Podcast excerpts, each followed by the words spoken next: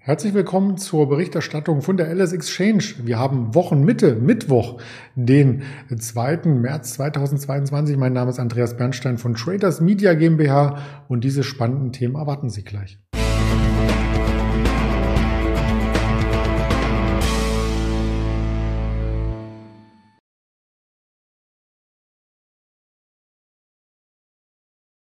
Der DAX ist schon schwach in den neuen Monat gestartet und hat heute noch einmal ein neues Jahrestief markiert. Das schauen wir uns gern gleich an. Reden auch nochmal über die Hensoldt-Aktie. Die hatten wir in der letzten Woche schon einmal und möchten hier ein Update bringen aus aktuellem Anlass.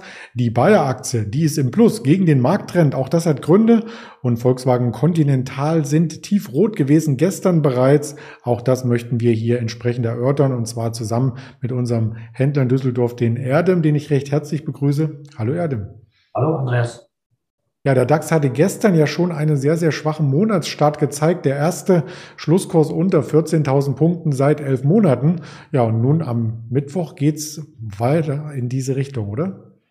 Das ist richtig, Andreas. Wir haben ja gestern ja eine Nachrichtenlage gehabt, die war halt äh, ja, sehr undurchsichtig. Man hat ja auch zum Beispiel die Rede gesehen von dem ukrainischen Präsident Zelensky vor dem EU-Parlament äh, per Videoschalte. Und ähm, wir haben gestern Morgen ja erstmal als äh, Verhalten positiv angefangen, aber danach hat sich die Lage dann immer weiter eingedrückt. Und wir haben gestern im DAX einen Minus von 600 Punkten gehabt, äh, von 4,2 Prozent fast. Ähm, man hat auch die Nervosität daran gesehen, dass halt zum Beispiel Ölpreis nach, äh, nach oben geschossen ist. Ähm, heute war ja zum Beispiel eben äh, Tageshoch bei 113 der Brand. Der Bund hat gestern fast 400 Punkte zugelegt und das sind halt eigentlich äh, ja, mehr oder weniger schon so fast Panikreaktionen. Mhm. Ja, beim Erdöl, wenn man sich das im langfristigen Chart anschaut, ist das ein neues Acht-Jahres-Hoch übrigens. Das wollen wir hier nochmal mit auf der Tonspur geben und das bedeutet für die Volatilität bei so vielen Punkten Schwankungen, auch die steigt an und die ist ebenfalls auf einem Jahreshoch. Den VDAX habe ich bei 40 gesehen. Das ist richtig und ist heute wieder auch ein, ein ich glaube, ein oder zwei Prozentpunkte schon wieder eingestiegen. Ähm, ja, momentan weiß man nicht halt, äh, wie man diese ganze Situation fassen soll. Dieser Krieg die, ähm, die jetzt von der russischen Seite angefangen worden ist, beschäftigt jetzt seit sieben Tagen, ist heute der siebte Tag. Ähm, man muss dazu auch sagen, dass Ukraine zum Beispiel der viertgrößte Lieferant von Weizen und Mais äh, weltweit ist. Und das wird natürlich auch die äh, Nahrungsversorgung, die momentan auch etwas angespannt ist, auch äh, dann auch äh, ja, behindern, blockieren. Und man kann momentan auch alles irgendwie nicht einschätzen, wie das dann zustande kommt. Und äh, Russland als großer äh, Rohstofflieferant wird jetzt mit Sanktionen belegt, äh, querbeet.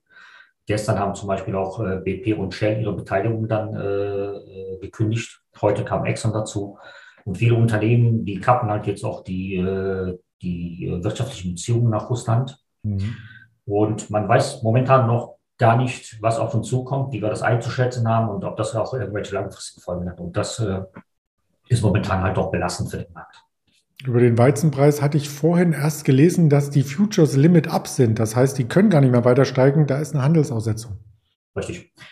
Weil du dann halt einfach nicht, nicht mal weißt, was da kommt halt. Ne? Also wir wissen nicht, also wir, wir, wir hören zwar von den Nachrichten, dass halt die Städte bombardiert werden, aber man weiß natürlich nicht, wie es Auswirkungen hat auf die Ernte. Und ja, momentan haben wir halt eine Situation, was wir halt nicht einschätzen können. Mhm.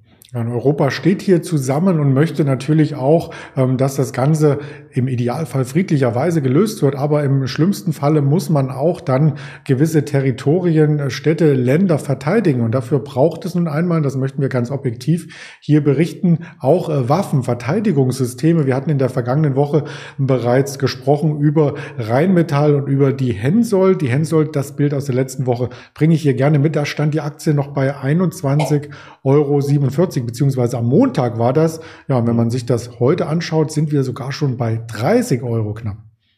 Das ist richtig. Also Hensoldt ist einer der großen Profiteure, wie Rheinmetall auch. Ähm, seitdem der Bundeskanzler Olaf Scholz am Wochenende bekannt gegeben hat, dass man halt 100 Milliarden in die äh, Bundeswehrausstattung äh, freimachen will.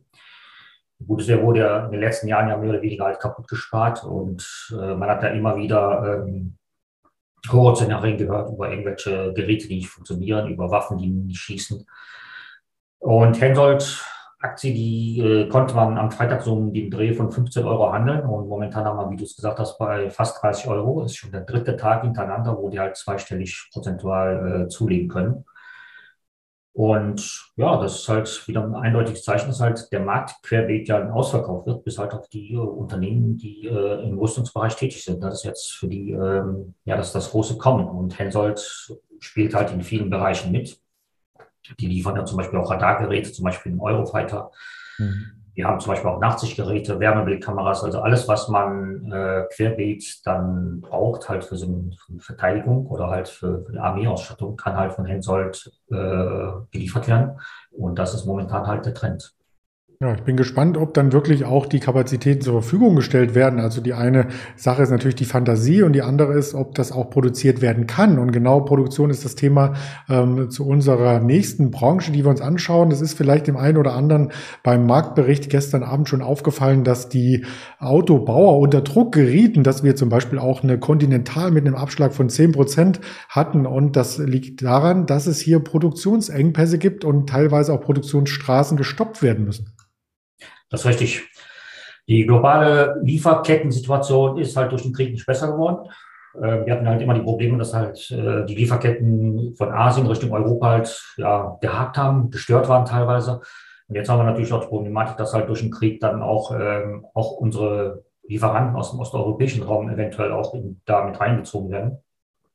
Konkret ist gestern eine Nachricht gekommen von der VW-Tochter Skoda, dass sie dann gesagt haben, dass sie halt ihre Produktion äh, einschränken müssen, weil halt ein ukrainischer Zulieferer, der die Kabelbäume dann liefert, momentan nicht in der Lage ist, halt äh, zu produzieren bzw. zu liefern.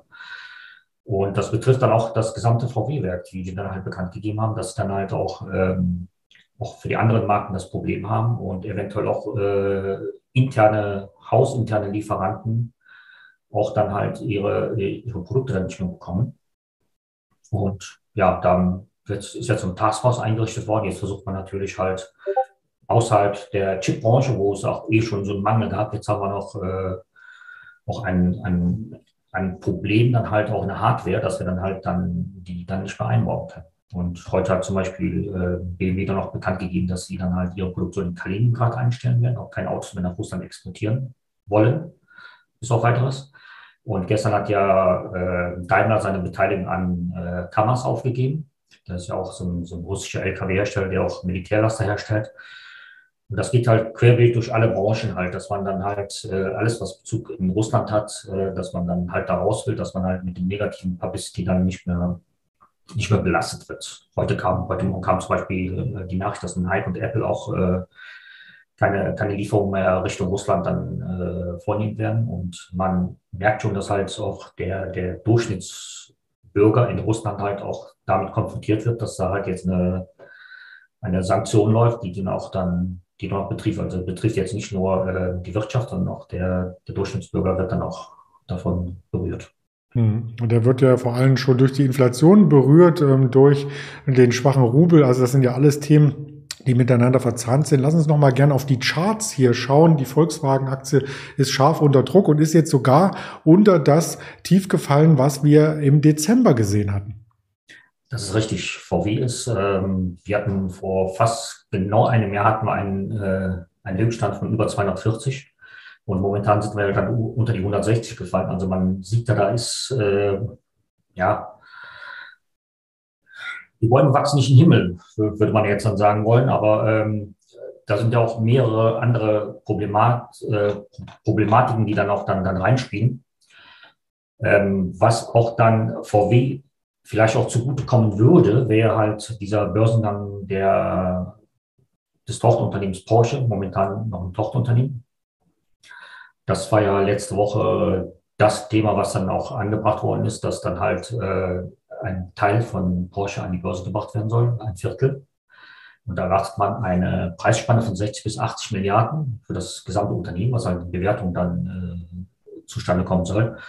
Und bei einem Viertel der Aktien, die dann als Verkauf angeboten werden, werden es bis 15 bis 20 Milliarden, die dann halt in die Kasse fließen würden. Aber momentan sind das halt nur Gedankenspiele, ist noch nicht konkret äh, beschlossen. Und das ist jetzt mal spannend abzuwarten. Das will natürlich auch Synergien heben. Weil man ja zum Beispiel auch bei Siemens gesehen hat, mit ihren ganzen Tochterunternehmen, die sie an die Börse gebracht haben, dass halt die Summe der Einzelteile mehr wert ist als, als das gesamte Unternehmen. Mhm. Wobei die Fantasie eben vor der ähm, Eskalation im Ukraine-Konflikt ähm, kalkuliert wurde und seitdem hat äh, Volkswagen ja auch seine 20 Prozent verloren und ist aktuell unter eine Marktkapitalisierung von 100 Milliarden gerutscht. Also dass man dieses Verhältnis nochmal sieht. Genau. Also wie gesagt, es ist momentan halt die Situation sehr undurchsichtig. Man weiß nicht, wie, wie, wie man dann, äh, wie, äh, welche Auswirkungen das alles noch haben wird. Und man merkt auch schon an den Rüstungsausgaben, dass halt auch ein Umdenken stattgefunden hat, halt äh, bei den europäischen Ländern, speziell auch in der NATO, dass man dann halt äh, diese Bedrohung äh, aus Russland halt dann auch sehr, sehr äh, ernst nimmt und dementsprechend dann auch sich dann aufrüstet. Und gestern gab es auch ja ein, ein Statement von äh, vielen Grenzstaaten, die an, an Russland, an der Ukraine grenzen, dass man dann halt dementsprechend auch äh, ihre, ja, ihre, ihre Grenzen stärker dann schützen will und dementsprechend auch die Alarmsituation hochgefahren ist, dass man danach hoch, hochwachsam ist. Mhm. Ja, hochwachsam müssen dann auch wieder die in der nächsten Reihe der Kette sein. Wenn man sich die Automobilkonzerne anschaut, die unter Druck sind, ist es logisch, dass auch die Lieferanten für die Automobilkonzerne dann unter Druck geraten. Da haben wir die Continental noch mitgebracht und die hat tatsächlich schon ein Jahrestief gemacht. Das ist richtig. Als Continental ist schon seit einiger Zeit ja mehr oder weniger äh, unter Druck. Und ähm, wenn man sich den heutigen Kurs anschaut, die ist jetzt momentan bei 69,27 und die war im Tagestief dann bis auf äh, fast 65 runtergefallen. Und man merkt, dass da auch ähm, Continental dann auch äh, durch die ganzen Auswirkungen da in Osteuropa zwar leidet, aber die Aktie war vorher schon im, im, im Sturzflug.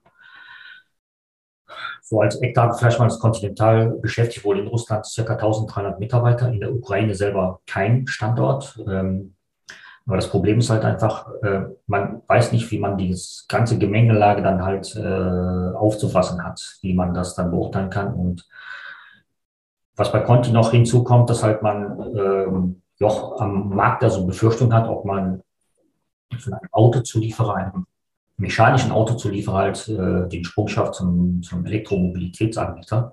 Und da ist, äh, wie gesagt, noch einige Fragezeichen. Es gab ja auch mal die Nachrichten oder beziehungsweise halt auch mal Gedankenspiel, dass man halt auch das Geschäftsfeld Auto, autonomes Fahren dann äh, selbstständig an die Börse bringen will. Aber momentan, wie gesagt, ist auch äh, das nur Gedankenspiel, ist nichts Konkretes beschlossen. Man hat auch keine konkrete Infos noch weitergegeben. Und das ist halt alles so, ja, ist noch nicht greifbar und das belastet die Aktie momentan auch sehr stark. Ja. Auf der anderen Seite hatten wir eine Aktie, die wir heute vorstellen möchten, über die wir monatelang eher aus negativer Sicht berichtet haben. Und jetzt kommt hier ein Hoffnungsschimmer rein. Die Rede ist von Bayer. Das ist richtig. Bayer hat ja, wie du schon gesagt hast, als, äh, seitdem sie die Übernahme von Monsanto 2018 äh, unter Dach und Fach gebracht haben, halt mehr oder weniger nur mit negativen Nachrichten äh, reden gemacht.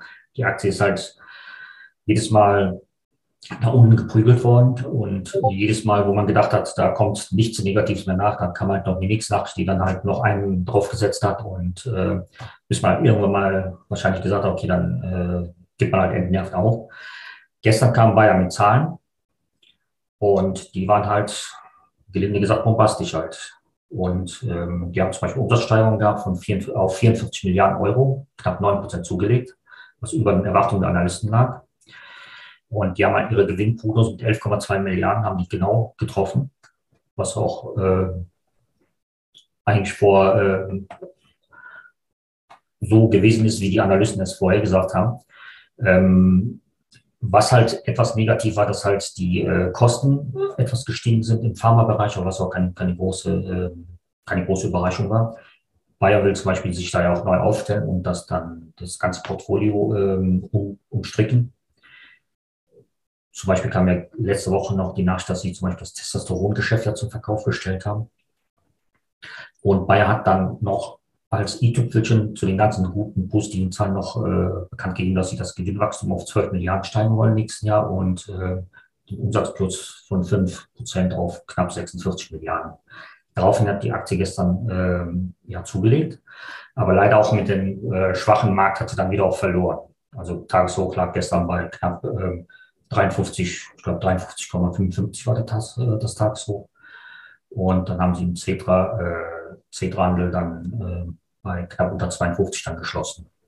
Man sieht aber trotzdem, dass positive Quartalszahlen dann auch honoriert werden vom Markt. Die gibt es weiterhin Quartalszahlen. Wir haben einige hier in der Übersicht dargestellt, die vor dem Wall Street äh, Start hier kommentiert werden können. Noch in den verschiedensten Communities. Dollar Tree zum Beispiel, PaySafe, eine Abercrombie und äh, Fitch wird hier ähm, entsprechend auch mit ähm, durchgereicht. Und wir hatten auch noch Zahlen, die wir heute sehen.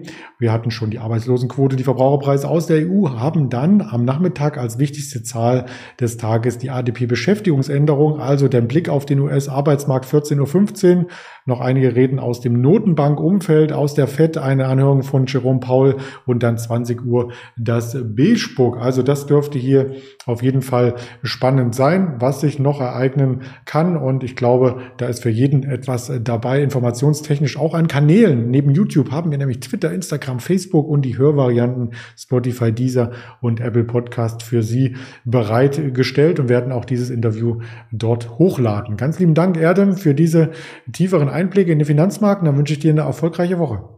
Danke dir auch. Danke, ciao. Tschüss.